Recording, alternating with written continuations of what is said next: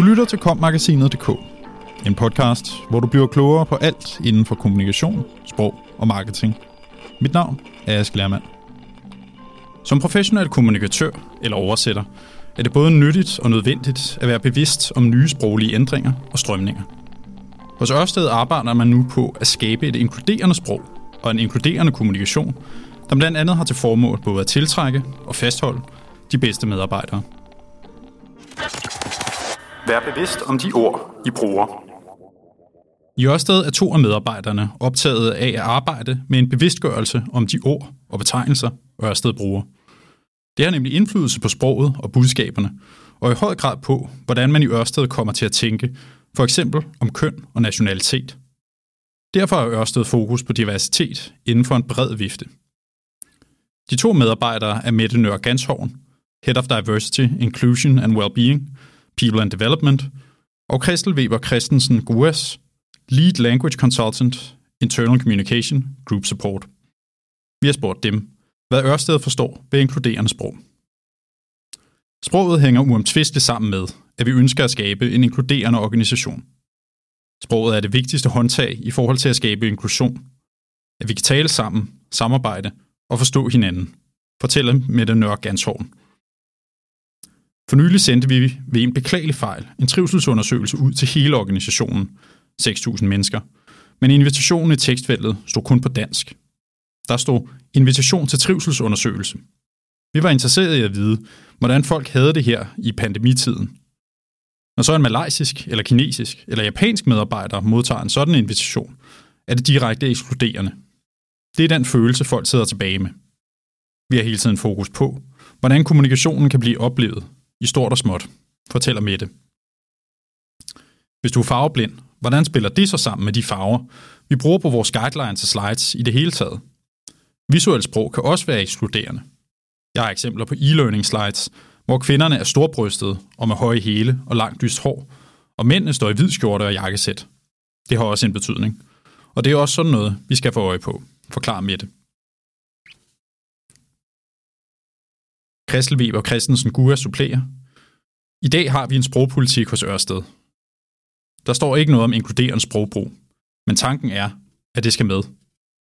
Vi forsøger at have en kommunikation, hvor vi ikke er fordomsfulde eller diskriminerende eller nedladende. Den kultur afspejler sig i høj grad i vores sprog. At vi som medarbejdere omtaler hinanden med respekt. Når vi skriver e-mails, også eksternt. At vi ikke titulerer Dear Sir, Dear Madam, vi skal i stedet skrive personens navn eller stillingsbetegnelse, hvis vi ikke kender personens navn, siger hun. Det er det rigtige tidspunkt at gøre det på, for vi bliver også forpligtet af vores viden. Når vi ved, at dette har en betydning for, hvordan det bliver oplevet, eller hvordan vi ikke kan præsentere lige muligheder, hvordan det egentlig skaber ulighed, så er vi også nødt til at reagere på det, siger Mette. Der bliver også arbejdet med jobbeskrivelser og jobopslag i Ørsted, hvor man ser på, hvordan man tiltrækker kommende medarbejdere ved hjælp af de ord, der bliver brugt der. Vi prøver at omskrive ord som krav og kompetencer, ændre beskrivelser af typen af medarbejdere. Vi forsøger at komme væk fra, at vi søger medarbejdere, der kan arbejde fuld tid. Vi skriver i stedet, at vi ønsker at tilbyde fleksibilitet til kommende medarbejdere. Vi har sproglige guidelines til jobannoncer, blandt andet fordi det ikke er alle termer, der er kunstneutrale, fortæller de to. Hvordan ved I, at I gør det rigtige? Vi har et team af specialister, og vi ved fra forskning, hvad der er lavet forsøg med, og hvordan det virker ud fra en accept af, at vi som mennesker er drevet af bevidste og ubevidste præferencer.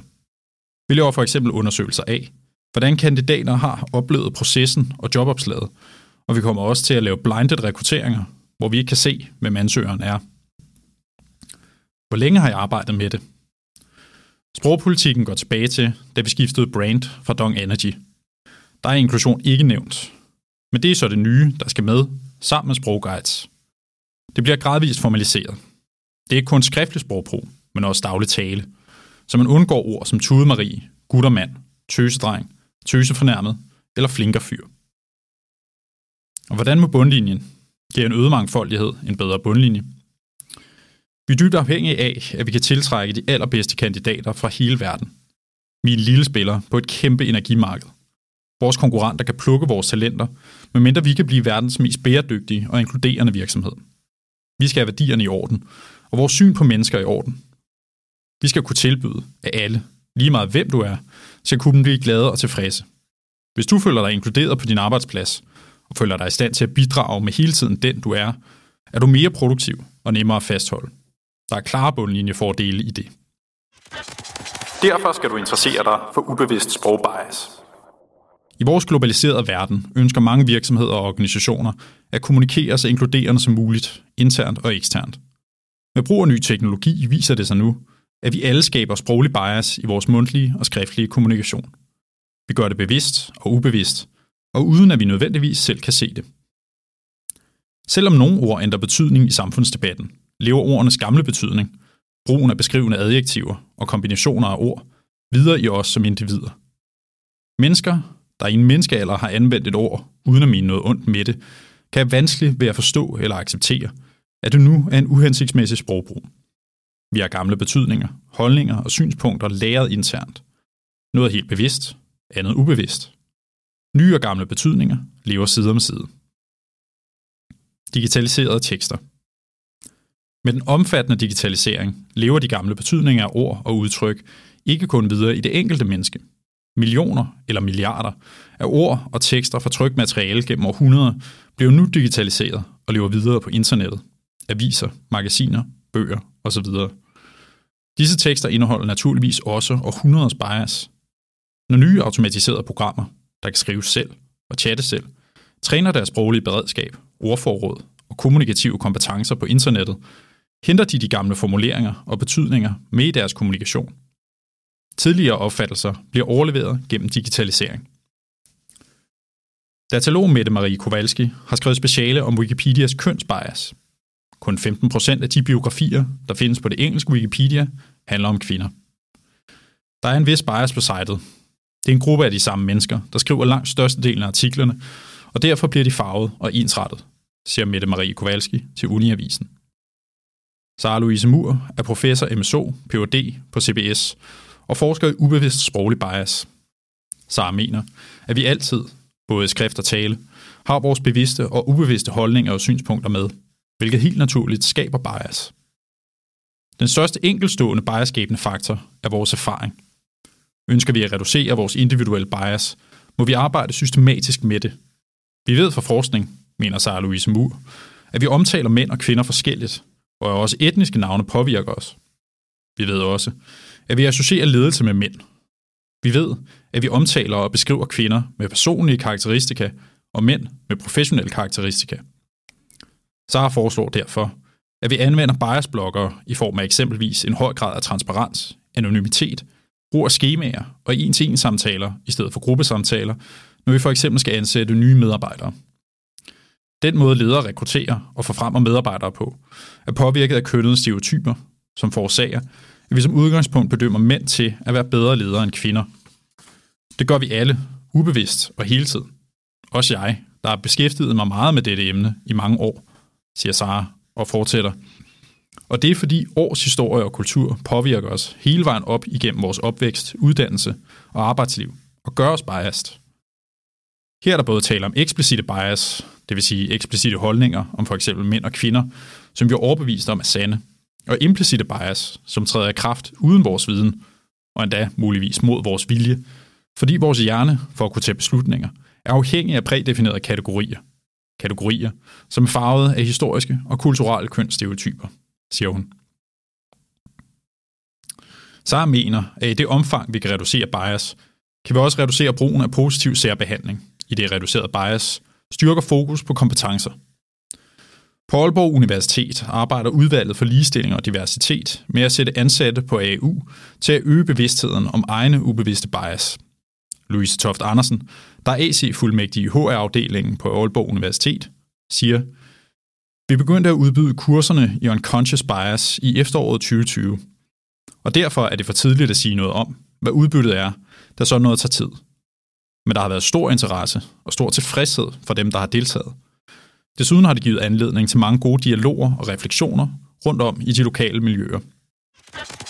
Kønsneutral sprogbrug i Europaparlamentet. Også Europaparlamentet arbejder med kønsneutral sprogbrug. Europaparlamentet, nærmere betegnet gruppen på højt plan for ligestilling mellem kønnene og mangfoldighed, tilbyder os lige frem en definition på kønsneutral sprogbrug. Kønsneutral sprogbrug er et generisk udtryk, der omfatter ikke-sexistisk, inkluderende eller kønsretfærdig sprogbrug. Formålet med kønsneutral sprogbrug er at undgå et ordvalg, der kan fortolkes som fordomsfuldt, diskriminerende eller nedladende, fordi det antydes, at det ene biologiske eller sociale køn er normen. Brugen af kønsretfærdigt og inkluderende sprog bidrager også til at mindske kønsstereotyper, fremmer social forandring og bidrager til at opnå ligestilling mellem kønnene. Kunstig intelligens Jennifer Clausel Thomas, Ph.D., direktør og stifter af startup-virksomheden Develop Diverse, siger, Diversitet er nødvendigt for enhver organisation, der ønsker at blive bæredygtig og succesfuld. Men bias er en flaskehals, som det er nødvendigt at adressere. Develop Diverse er, med virksomhedens egne ord, en AI-baseret softwareplatform, der arbejder for at fremme inkluderende skrivning, som vil gøre det muligt at opnå en større og mere forskelligartet målgruppe. Systemet finder implicit og eksplicit stereotyp sprogbrug i tekster og tilbyder neutrale alternativer i realtid. Virksomheden, der samarbejder med en lang række store virksomheder i Danmark, har gjort det muligt for disse virksomheder at tiltrække mere kvalificerede kandidater, uafhængigt af køn, etnicitet og alder. Develop Diverse er ifølge Jennifer Clausel Thomas verdens første softwareplatform, der automatisk finder social bias på tværs af organisationens eksterne kommunikation, hjemmesider, sociale medier og jobopslag, og samtidig fremlægger inkluderende alternativer. Platformen gør det muligt for brugerne at konvertere de tre mest fremherskende former for bias, køn, etnicitet og alder, til tekst uden bias. Du kan se eksempler på Develop Diverses hjemmeside, developdiverse.com, og tage en test. Er du for eksempel sikker på, at det er en stærk kandidat, du søger, og ikke en talentfuld kandidat? En fantomsælger, og ikke en specialiseret sælger? Et konkurrenceorienteret teammedlem, og ikke et motiveret teammedlem? Du lyttede til kommagasinet.dk. Podcasten til dig, som elsker kommunikation, sprog og marketing. Subscribe, del og lyt med i næste uge. Podcasten er indtalt af Anne Nim og Ask Lermand, produceret af Mark Justusen Pedersen og udgivet af Kommunikation og Sprog.